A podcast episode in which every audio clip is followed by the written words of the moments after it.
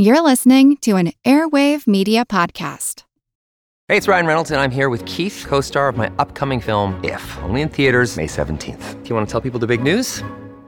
All right, I'll do. it. Sign up now and you'll get unlimited for $15 a month in six months of Paramount Plus Essential Plan on us. Mintmobile.com slash switch. Upfront payment of $45 equivalent to $15 per month. Unlimited over 40 gigabytes per month. Face lower speeds. Videos at 480p. Active Mint customers by 531.24 get six months of Paramount Plus Essential Plan. Auto renews after six months. Offer ends May 31st, 2024. Separate Paramount Plus registration required. Terms and conditions apply if rated PG. At Evernorth Health Services, we believe costs shouldn't get in the way of life changing care, and we're doing everything in our power to make it possible. Behavioral health solutions that also keep your projections at their best? It's possible. Pharmacy benefits that benefit your bottom line? It's possible. Complex specialty care that cares about your ROI? It's possible. Because we're already doing it. All while saving businesses billions. That's Wonder made possible. Learn more at evernorth.com/wonder. The planet is hot and it's getting hotter. But raising the planet's temperature is not the only effect that humans have had on Earth. We've cut down rainforests, built large urban areas, combined genes to create new forms of life, and dumped millions of tons of plastic into our oceans. In fact, humans have altered our world so dramatically, some geologists say we've crossed a geologic boundary. So great is our impact, we're no longer in the Holocene, but the Anthropocene, the age of man. But maybe this age will be short lived. Coming up, surviving the Anthropocene on Big Picture Science.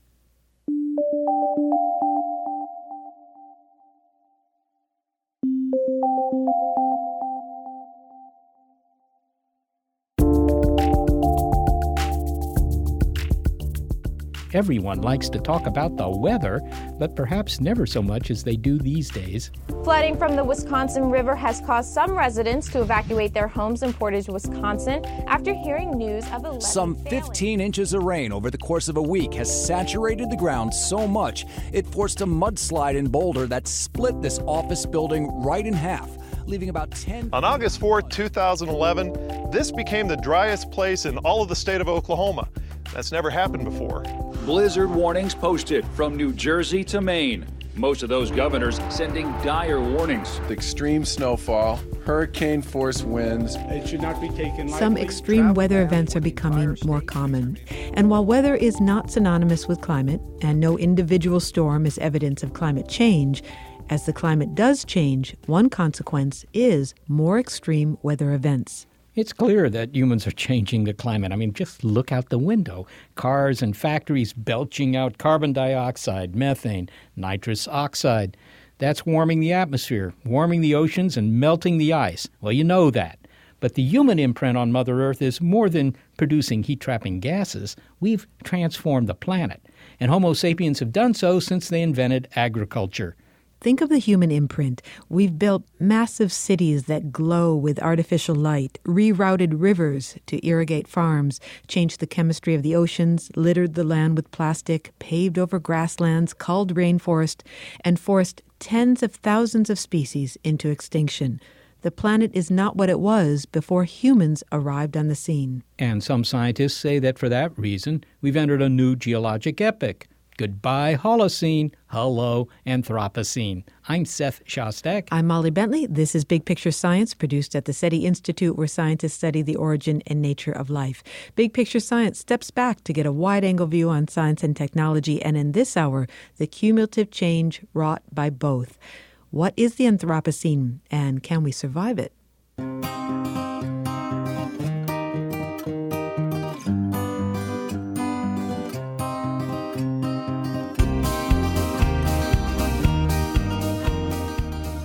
Pat, hello, it's it's Molly. How are you?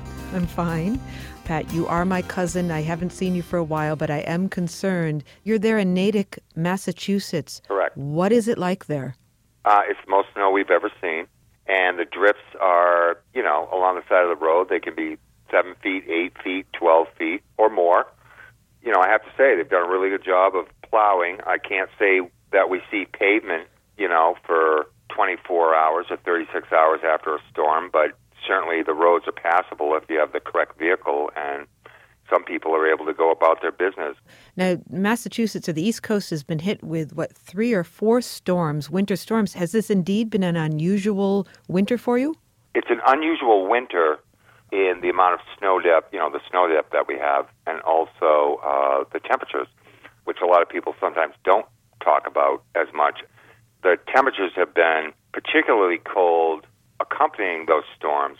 So, with each successive storm, you're building onto a previous storm that has not melted down like previous years do. And let's just talk about Boston for a minute because I drive in there every morning. When you drive in there, it definitely looks like something you would see on National Geographic. Cars are buried. The roads are single lane, although they are doing their best. I will give them that. So now we have huge traffic pileups, an incredible amount of snow. You can't see buildings or doorways or steps anymore that go into homes or businesses. I will say this we actually have the equipment to deal with this sort of thing. It's the duration of this time period that is it's making things difficult. We're not talking about one big huge snowstorm. You're talking about four very large snowstorms.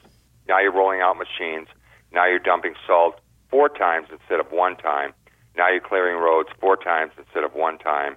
Now you're closing businesses and schools four times instead of one time. It's certainly a, uh, it's a longer duration weather event for us, definitely. Pat, thank you so much for talking to us about the conditions out there on the East Coast, and, and it's really good to hear your voice. Say hi to the family. I will. Okay, and, and good luck. My love to you. Thank you. My cousin Pat isn't the only one snowed by extreme weather. Recently, there's been prolonged drought in the southwest in California, more intense hurricanes on the Gulf Coast, record rainfall in Britain, record breaking heat wave in Russia, and these more severe weather events show how vulnerable we are to dramatic departures from the usual. The weather is getting weird. People have always talked about the weather, but as that old chestnut goes, the weather is what you get, but climate is what you expect.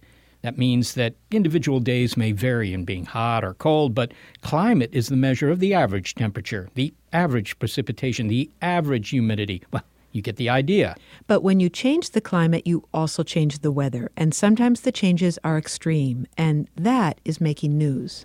I'm Jonathan Amos, and I'm a science writer with the BBC in London. But we spoke to him in San Jose, California, at the annual meeting of the American Association for the Advancement of Science.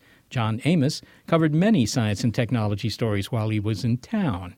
And one of those that quickly spread through the media was the prediction by scientists using tree ring data and computer simulation that the American Southwest and the Central Plains could be on course for a period of super drought or mega drought in the coming decades. It was one of many examples from the conference of how the planet is changing under human influence. What's quite interesting about the study that they have done is to look back in time to then learn about the past to enable them to fully understand what might happen in the future. If you look at all the climate models, they would suggest that the southwestern United States and that central plains area, you know, sort of stretching up from North Texas up to the Dakotas, is going to dry. Uh, I guess the big question is to what extent is that going to happen over the course of uh, the next century if we don't stop putting greenhouse gases in the atmosphere. In fact, the term that was used, or you used it, maybe it was one that you coined, is mega drought. Is that one that you coined? And, and if you didn't, what is a mega drought? Mega drought, yes. Mega drought is a term that's quite widely used in the, the scientific literature to uh, describe drought conditions that go on for a very long time. So we've been talking currently in California of about three years. A normal drought, a normal cycle of drought, you might see that go on for three, four, five years. You would expect it to be over, though, within about 10 years. A mega drought, on the other hand, that's something that you count in decades. This can go on for a very long time. So imagine conditions in California now stretching on for the next 20 years or so. That would be a mega drought. Are they comparing it, Are scientists comparing it to, say, the Dust Bowl of the 1930s? You know, even the Dust Bowl of the 1930s, that's quite short compared to these mega drought conditions. Again, that, that's a kind of drought that you might expect to see, uh, sort of a, a, natural occurrence. You know, the climate goes up and down, it breathes, doesn't it? And every so often you will get drought conditions. Some of them are worse than others, and that was a particularly bad example But that was over and done with inside a decade. How can scientists predict such a thing? And how can they separate it out from natural variability? How do we know that this is a result of our changing climate? So this is the interesting thing about this study is that they went and had a look at uh, the past drought conditions, and to do that, they went and had a look at tree rings. Tree rings are interesting because trees grow better when conditions are wet. So the bands, as you cut through the tree, the different growth bands are thicker in years when it's been wetter, and conversely very thin when it's been very, very dry. And if you do that in the United States, you've got a record that goes back hundreds and hundreds of years in some cases with these trees. And you can see the big droughts in the past. And there's a period in the 1100s and the 1200s where you got some very big droughts indeed. And the point about that is that by looking into the past, you get a sense of what is normal and what is extreme. You can then use the computer models that you have today to project forward, but using that information from the past to help you define and to parameterize uh, what it is that you're seeing in the future so that you can understand the variations that you're seeing in the future. And if you do that, as this group has done, you start to see some conditions emerge towards the end of this uh, century where you could get conditions that are as bad or, or maybe even worse as we saw in the 1100s and 1200s in North America. So we're talking about droughts that lasted, you know, 20, 30, 40 years. And their outcome, their result is that there's an 80% chance of a drought like that occurring in the southwest, central plains uh, before 2100. It's a probability.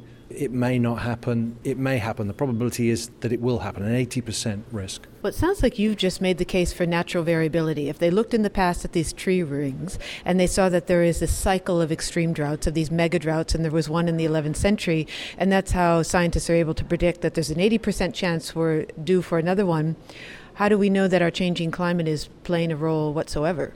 We understand very well now that the physics is well established about uh, greenhouse gases and the role that they play in the atmosphere. There's no real doubt about that, and that science is very, very clear. The physics is clear. You can't get away from it.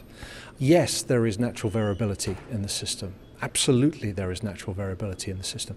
But if you then load on top of that the carbon dioxide, the methane, the other greenhouse gases that we're putting in the atmosphere, you're starting to shift the climate in a new direction so that those old movements that we saw start to shift as well. And the more you put into the atmosphere, the greater the risk that you will see the very extreme events. This is what they're saying. And then finally, you were here covering so many stories. Overall, the climate stories that were presented here, was there anything new or can you tell us just a couple stories that stuck out in your mind, just generally what some of the news was? I think the story that really came to me most strongly was uh, this one about plastics. They've calculated now the amount of plastic that we think we're putting in the oceans every year. In the past, we've gone out, we've done surveys, we've tried to count the amount of plastic that's floating in the middle of the Pacific Ocean. You'll know there's big circulatory currents that exist in the great oceans on Earth, and they've been out there and they've tried to calculate just how much plastic is there and along the shoreline. Eh, you walk along any beach and you'll see plastic bottles, bit of this, bit of that, and all the rest of it. I think what was very interesting about this study and that really hit home for me was that the calculation that you should be making is the inputs, not look for the outputs the inputs. And that's what they've done. And they find that 8 million metric tons, about 8 million metric tons of plastic is going into the oceans every year. Now, why is that number so important? If you go and look for the plastic, you find very much less than that, which means that we've been missing the amount of plastic that we've been putting in the oceans. So the next question is where is that plastic, yeah? So a lot of it is probably sunk. It's gone down to the bottom of the ocean. A lot of it has been weathered and broken up into tiny, tiny fragments, what we call microplastic. And that's bad news uh, because it's persistent and it's of the size that it can be ingested by marine animals, uh, even by plankton. Uh, we're, we're, starting to see some of the plastic go in sort of, you know, the really microscopic creatures and plant forms.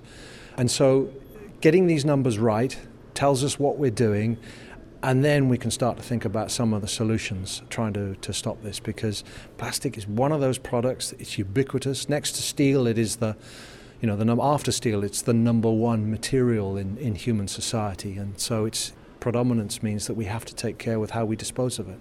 So it's not a climate change story per se, but it is a story of how humans are changing their environment in a profound way. We're stressing the environment, you know, stressing the environment in a number of ways. You know, if you change ocean temperatures, if you change the acidity of the oceans, that's going to have an effect on the ecosystems.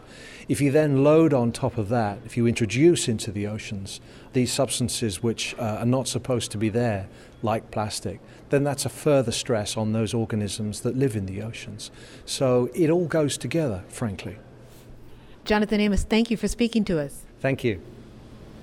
Jonathan Amos is a science writer for the BBC in London.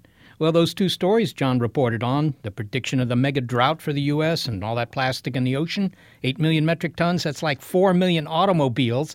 Well, they're just examples of how humans are changing the planet. And that's prompted some scientists to call for a renaming of the epoch that we're in, the Holocene, to the Anthropocene or the Age of Man. Yeah, and epochs are just, you know, periods of geologic history. Uh, you get a new epoch when the strata change, the series of rocks changes, what's in them. For example, uh, the Anthropocene wouldn't have woolly mammoths in it, the Holocene would. It's, you know, a new layer in the geologic layer cake. And so, what they're saying we might find in the Anthropocene uh, the evidence of all these changes that we're making to Earth. You'll find plastics, uh, man made chemicals. You'll find paved roads and radiation from the atomic nuclear tests. And so the geologic layer that we're laying down now might be so distinct that, uh, well, the experts are debating whether to give it a new name. Welcome to the Anthropocene. What we're talking about is not just humans changing the environment, we've always done that. I mean, ants change their environment, termites change their environments, beavers build dam and change their environment. But instead of just burning a bit of forest and planting crops, we are now having a global impact. It's it's so profound that it's comparable to the kinds of impacts that have affected the earth through asteroid attacks or through supervolcanic eruptions. The kinds of changes that caused the mass extinction of the dinosaurs. Later in the show, hear how that science journalist quit her job to travel all over the world to collect stories from humans who aren't just sitting around, but who are doing something to adjust to the Anthropocene. But first, how the Anthropocene, as self centered on us as it might seem, could be a cosmic phenomenon. It's surviving the Anthropocene on Big Picture Science.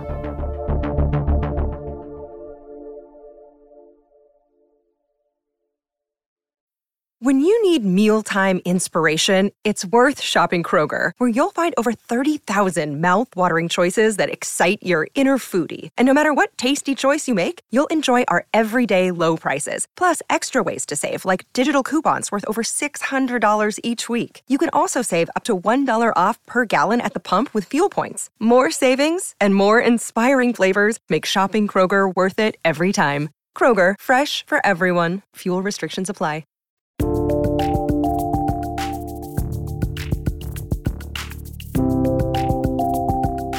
The term Anthropocene has buzzword status in describing the era that we're living in, one defined by the cumulative changes that humans have made to the planet. But more than that, it's being used with increasing frequency in scientific circles, has appeared in nearly 200 peer reviewed articles. Anthropocene might become an official term. According to the International Union of Geologic Sciences, the IUGS, one of the largest non governmental scientific organizations in the world, and charged with defining Earth's timescale, we are currently in the Holocene epoch, and we've been there for about 11,000 years or more, beginning with the end of the last ice age but the IUGS has convened a group of scientists to decide by 2016 whether to officially rename the present time that we're in the Anthropocene. It's significant that the idea is even being debated, and yet the case of an organism dramatically reshaping its environment, I mean, that's not new. Small algae did it two and a half billion years ago when they belched out the oxygen that now makes up one fifth of our atmosphere. So the idea of a single species reworking the planet, it's not new, and it might not even be limited to Earth. Astrobiologist David Grinspoon offers a cosmic perspective on this phenomenon and also says that the growing human influence over Earth doesn't have to end badly. Well, looking at this planet and its long history and all the transitions it's gone through, you can try to step back and look at what's happening to the planet now and genuinely say that Earth has never dealt with anything like this species that is changing all these natural systems, changing the atmosphere, launching spacecraft back out into the surrounding space. So it's a new phenomenon, and in that sense, it represents a branching point in planetary evolution. And in terms of the cosmic view, we can ask is this something that happens to planets?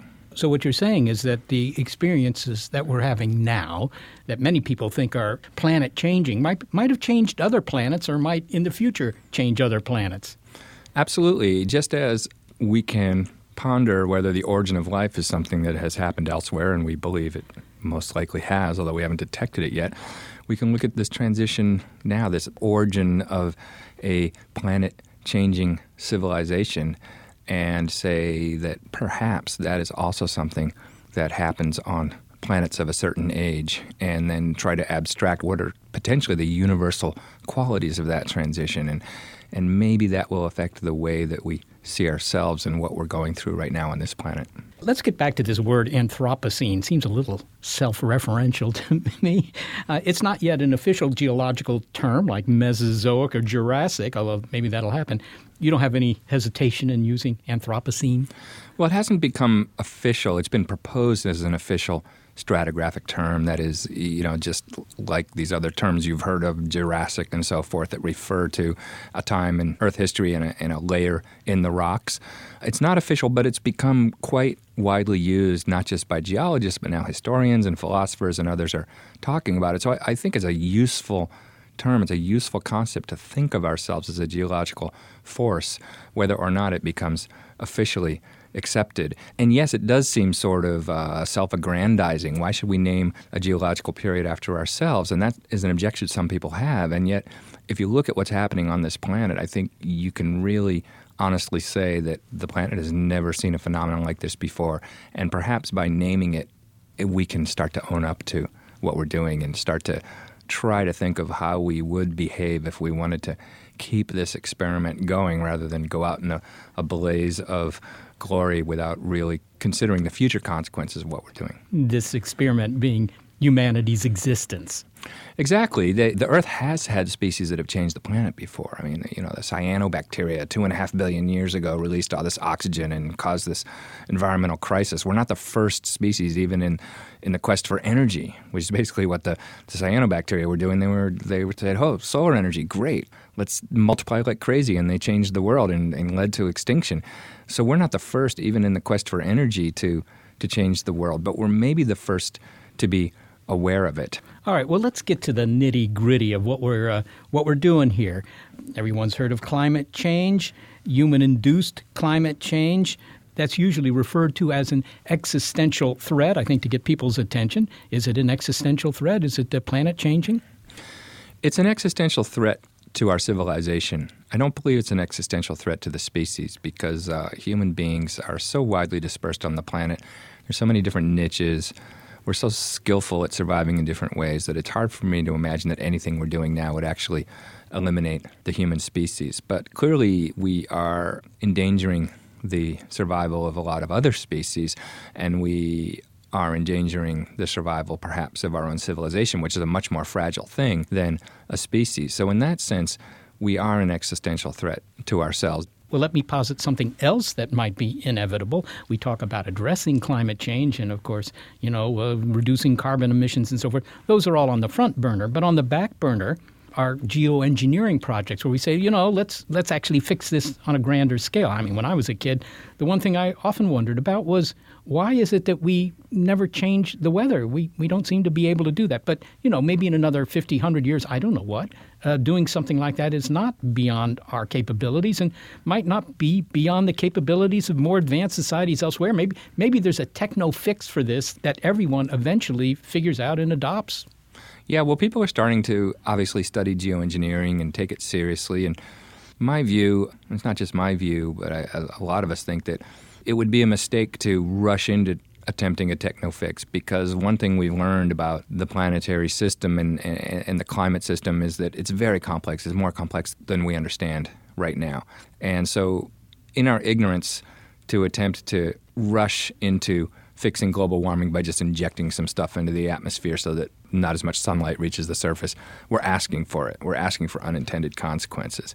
But in the long run, not only do I think it's a good thing to study so we have it in our back pocket in case the worst case scenarios start to come true, but in the long run, we're going to need to do that. We're going to want to do that because if we do make it to the point where we're surviving for tens of thousands of years, Earth's climate goes through natural changes, and we don't want to live through another ice age. People don't realize we've been lucky in that the climate's been very warm and steady throughout the history of our civilization. That won't last. Earth by itself goes through climate changes that on a long time scale will be nasty. So we will want to prevent those. And I think any species that lasts long enough will do climate intervention. And that is something that um, we may not be ready for it, but I think it's good that we're starting to study it if I interpret the tone of your voice, David, I would say you're kind of upbeat for the long term future of humanity. Well, I am. I mean, you know, I don't want to sugarcoat. We, we have some very serious threats right now, and the next couple centuries could go one way or another as far as our current civilization. And I, you know, I don't want to be around if our civilization falls apart. And you know, I think it would be tragic and sad. But the species isn't going to die out, and we are a civilization building species and a problem solving, communicating species. I, I, just think that if something happens to the civilization, we'll start again. And sooner or later, we'll get it right and figure out how to be a long term entity and last on geologic time scales. So that's another wrinkle in the Anthropocene. People talk about it as a new epoch.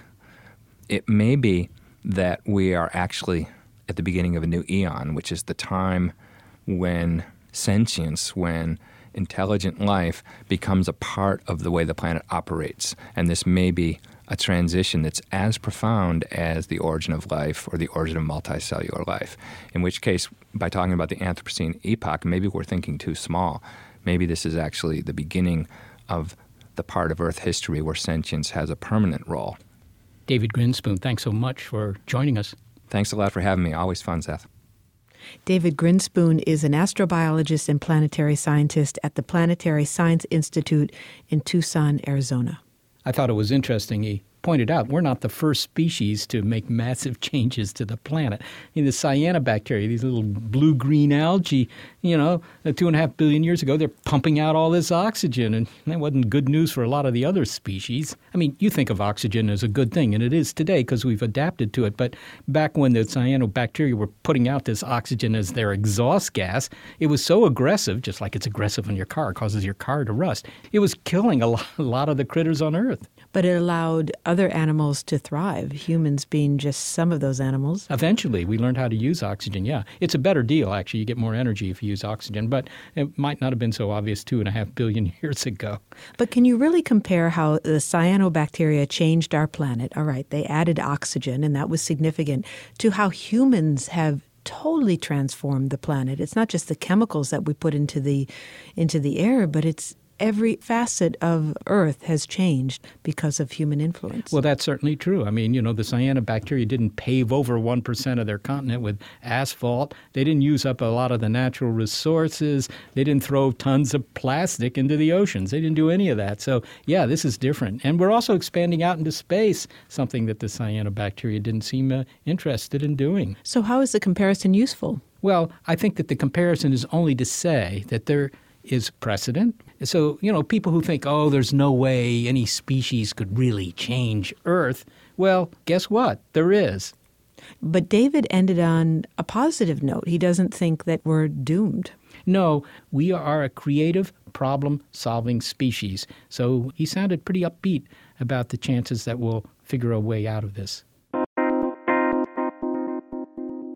After the Apollo 8 astronauts emerged from behind the moon and made a snapshot of Earth rising, their artistic photo quickly became iconic, a reminder that we have but one fragile planet to call home. In 1998, Vice President Al Gore suggested that we beam a continuous live image of Earth from space to boost our environmental awareness. The camera would sit on a satellite in Earth orbit at the first Lagrangian point between the Earth and the Moon. It took a while, but the idea for this proposed satellite, Triana, eventually gained traction. And when scientists fitted it out with instrumentation for climate monitoring, it was renamed the Deep Space Climate Observatory. But during the Bush administration, it was dubbed GORESAT and scrubbed for lack of funding. The fully assembled spacecraft was mothballed in a warehouse in San Diego for a decade it's no longer collecting dust. In early February 2015, the Triana, now DSCOVR satellite, was launched from Cape Canaveral and includes additional instrumentation to observe solar weather.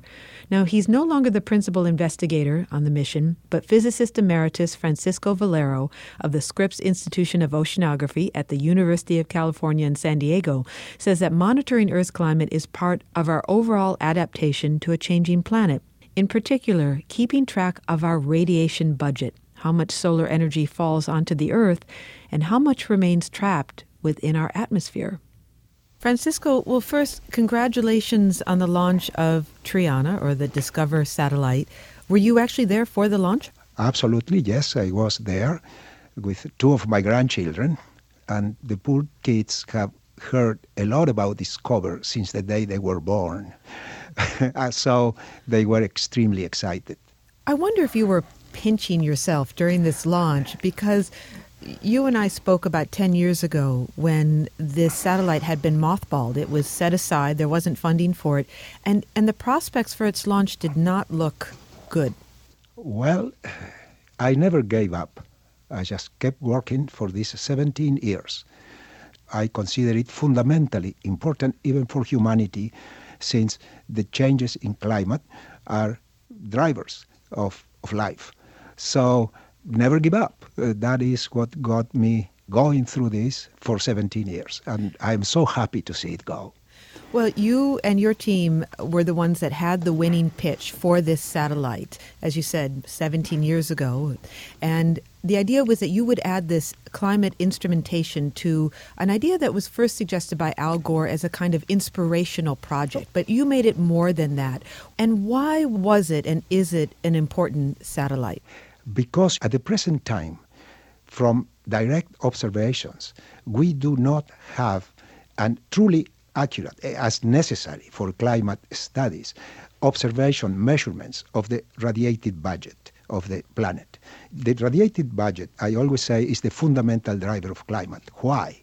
Because Earth receives energy from the sun in the form of radiation. This energy is partially reflected back to space, partly absorbed by the system, then the system uses it for all the climate processes, for life processes. Life itself is driven by this energy. Then this energy is converted into heat, into infrared radiation, which is radiated back to space.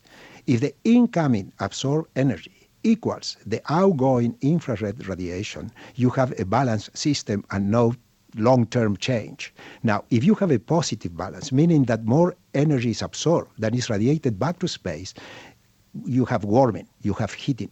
Okay, so what the satellite was designed to do and what it's doing now is measuring really the Earth's solar radiation balance. The Earth is in a relationship with the sun where the, the sunlight comes down to Earth and some of it is absorbed and some of it is bounced back. And the, the purpose of this instrumentation is to give you an idea of, of what that balance is. Are we in equilibrium or are we absorbing and trapping more heat than we are radiating? Correct. That's exactly it. Well, Francisco, you know, 20 years ago or so, 15 years ago, it seems that these measurements would have been really important. But now, enough time has passed. We understand that the climate is changing. We understand, in fact, there are measurements now of the atmosphere temperature going up, the temperature of the oceans going up. So, why do we still need to monitor? Because some people would say we're in the era now of adaptation. What we should do is, and it's already happening, we need to adjust to the changes that are already upon yes. us? Well, we as scientists, most of us, I am one of them, agree that things are changing. No question about that. But what we need is a more accurate evaluation of the energy that is being involved in this in order to be able to determine future policy. What is that we have to do as humans to protect our planet and ourselves from any potential catastrophic changes. Now, one thing that we have to make clear is that we have to look at the long-term averages. You have probably heard many places, oh, it's snow in New York, where is the global warming? You know, all of these things don't make much sense in my mind. What is important is the global long term average. And that's what we're after.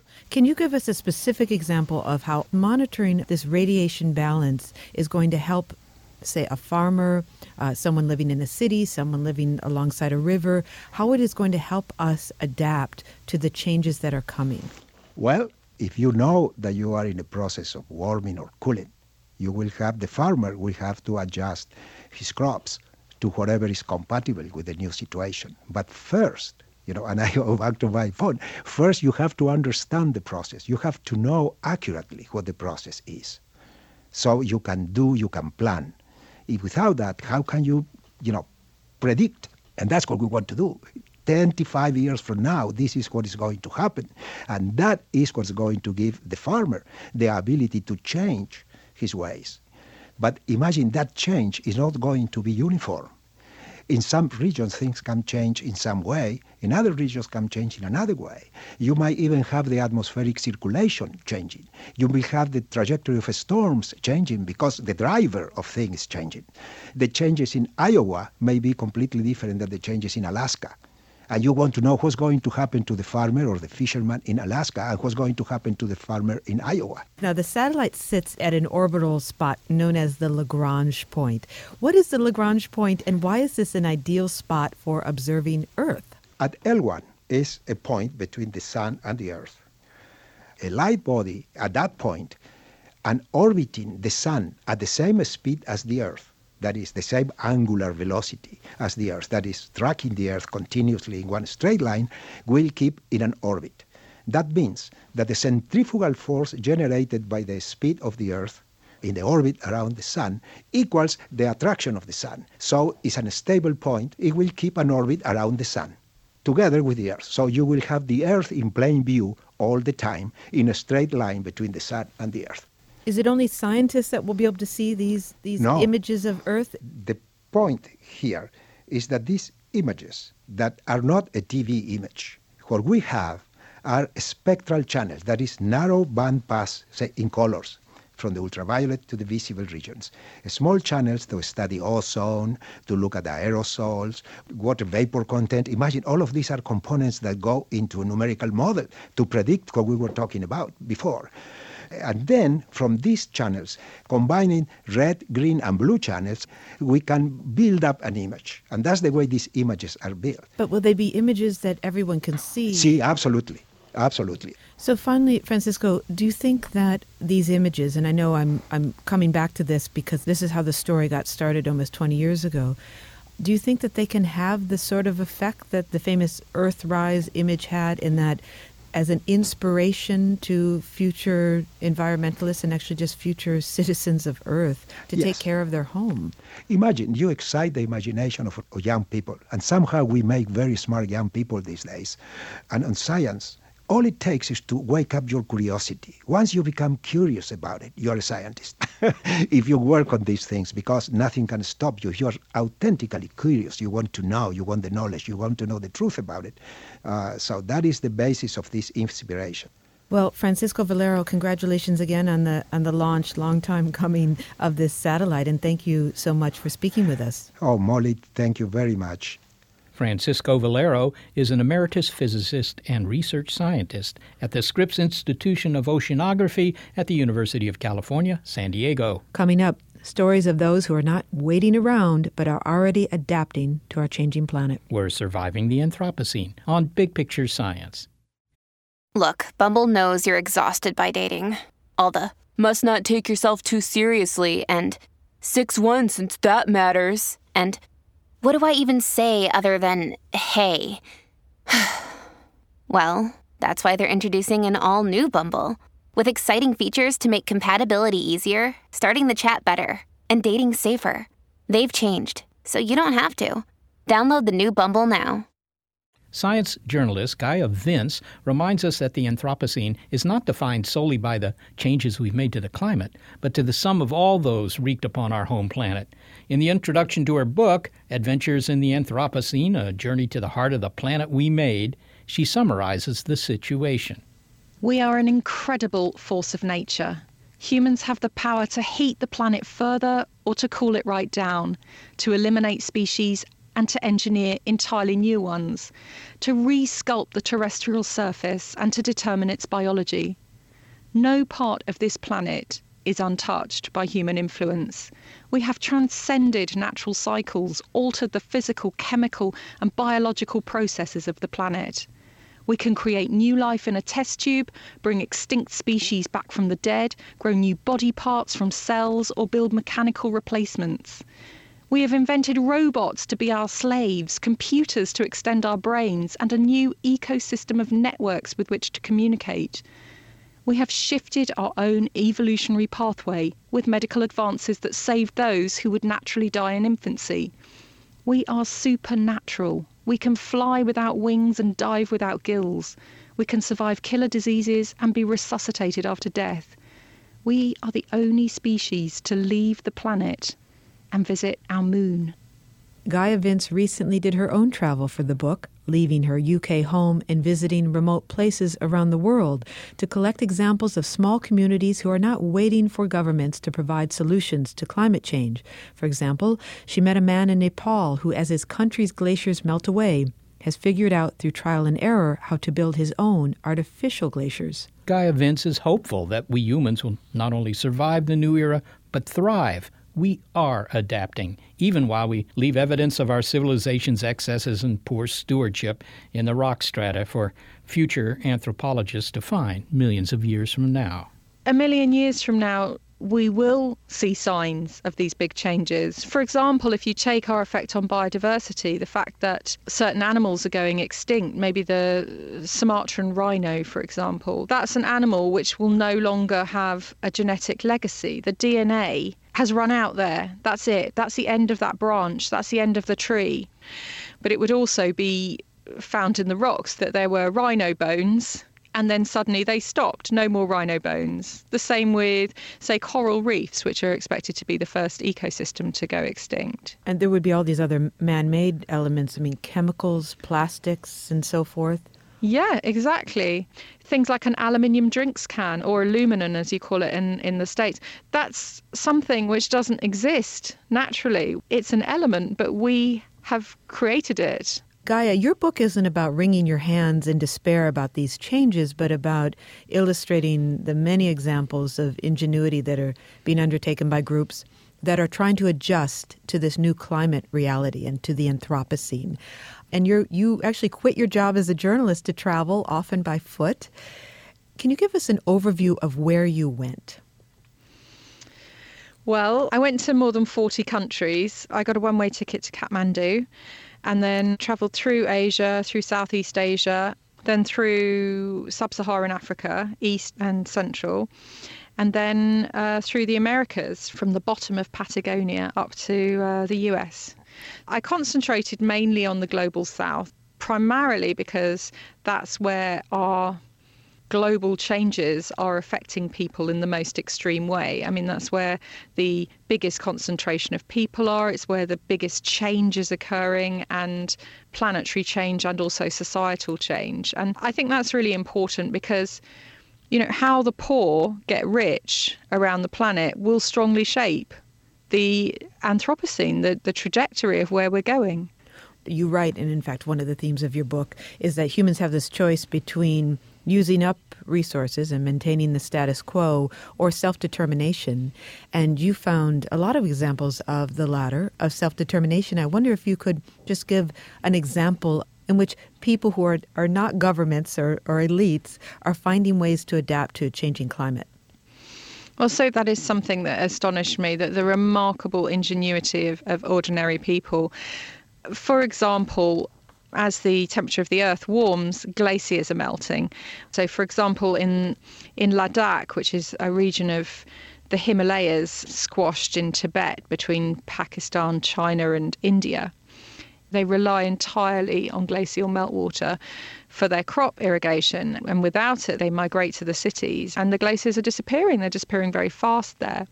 And I met this incredible guy, this uh, retired railway worker, who was single handedly building artificial glaciers and completely transforming the lives of his community, this Ladakhi indigenous community. The man that you met, um, Norphel, I believe his name is? Yes. Okay. He was able to achieve this in a pretty low tech way, wasn't he? Um, he would channel and and block precipitation that would otherwise flow away and then channel it so that it would freeze somewhere else and he would have, you know, not presto, but instant glacier. Uh, can you describe how this actually works? It's it's remarkable. Yeah, as as you said, he built channels in the shadows of mountains so that in the months where the sun didn't rise high enough to shine directly on the rocks, those areas were dipped and they the precipitation was slowed so that it became frozen, so that it became an artificial glacier essentially. I mean, it's not of the same scale, it's not of the same longevity as a natural glacier, but it does the job, you know. And then as the sun rises higher at sowing season when they need the water, the glacier melts. So it provides this essential water that's stopping this community from disappearing. And he's built more than 10 now. I mean, the, these are the sorts of initiatives which, if they were backed by a more concerted effort, could completely transform areas. We're either going to have to build really expensive reservoirs or we're going to have to somehow lower the Earth's temperature in order for the glaciers to return, or we're going to have to use this as a stopgap, this temporary artificial glacier method. Well, I wonder if you could give another example because what is remarkable about many of these solutions is that they do seem to be low tech. Many are driven by just one person who took the initiative. And in the case of, I think it was Nepal, where a whole village was wired with the internet, which astounded you because you walked into a room that would have been impressive had it been in, in London, and here it was, you know, in the middle of this village on this mountaintop. Can can you describe that, and then why that is an important change, and how that can combat the changes to the climate that are coming? Yeah, so so I walked, I climbed for um, a, a few days into a fairly remote part of the the Nepalese Himalayas. Um, with this incredible guy, Mahabir Pun, he's called, who's a former teacher. To find this village, which didn't have electricity, didn't have telephone connection, didn't have anything really, and opened the schoolroom door, and they were all sitting there on the internet, chit chatting away across classrooms. And, and it was completely astonishing to me. And this, again, is this one revolutionary person who just imported um, a home Wi Fi kit from the US and was able, never mind that Nepal's been in protracted civil war essentially for a couple of decades, and where just ordinary tasks have become almost impossible, where there's no electricity supply across swathes of the country at any one time.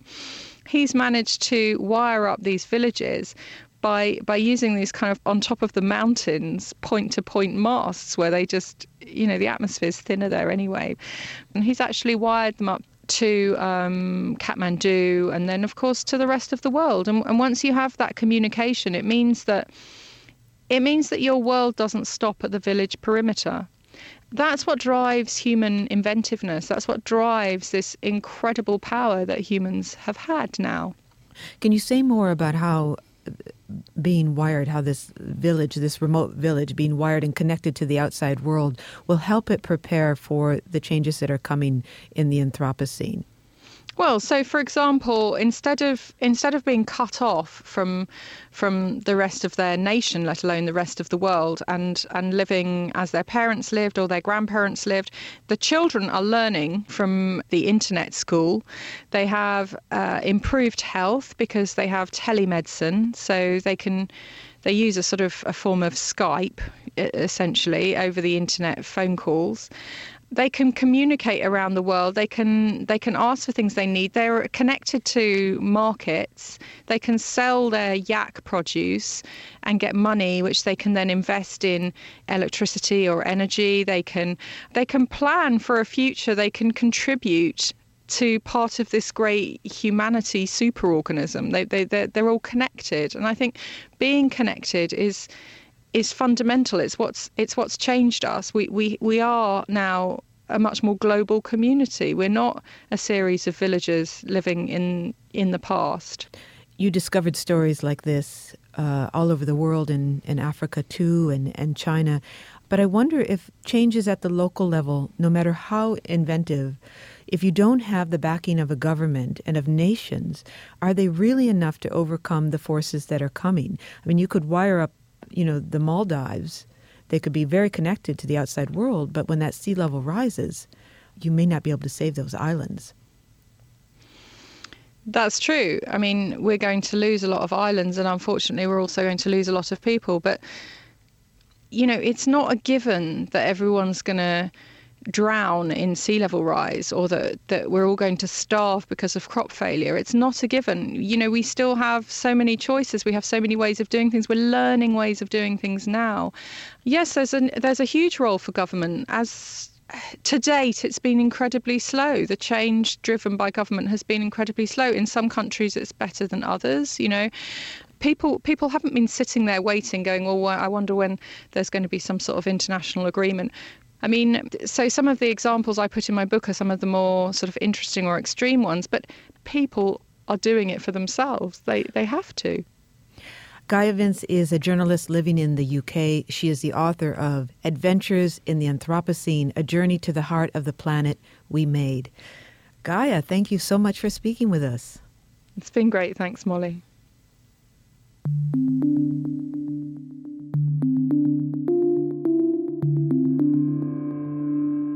Thanks to our fully anthropic production team, Gary Niederhoff and Barbara Vance. Also, thanks to financial support from Rena Shulsky David and Sammy David and the NASA Astrobiology Institute. Big Picture Science is produced at the SETI Institute, where scientists study the origin and nature of life. And a big thanks also to our listeners. Your ears have been attuned to Surviving the Anthropocene. If you'd like to hear more Big Picture Science, you can find more episodes in our archive on our website, bigpicturescience.org. If you're a podcast listener, but you prefer over the air radio because on this planet only the human species has developed radio, well, check out the listing on our website of radio stations that carry the program. And if your local station is not on that list, well, consider letting them know you like the show. Oh, and if you have a comment, a criticism, or a suggestion, or even some faint praise, email it all to bigpicturescience at SETI.org.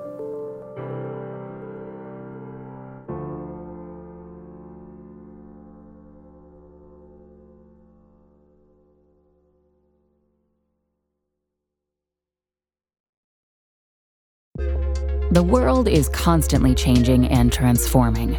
Cut through some of the noise with What's New with Wired, a podcast that goes in depth on the latest news and technology and culture. Their award winning journalism will help you make sense of what's happening in the world. Listen to What's New with Wired wherever you get your podcasts. That's What's New with Wired wherever you get your podcasts. Tech moves fast so keep pace with the Daily Crunch podcast from TechCrunch. With new episodes every day, this podcast will give you a quick overview on everything you need and should know about startups, new tech, regulations, and more. Listen to TechCrunch Daily Crunch now, wherever you get your podcasts. That's TechCrunch Daily Crunch, wherever you get your podcasts.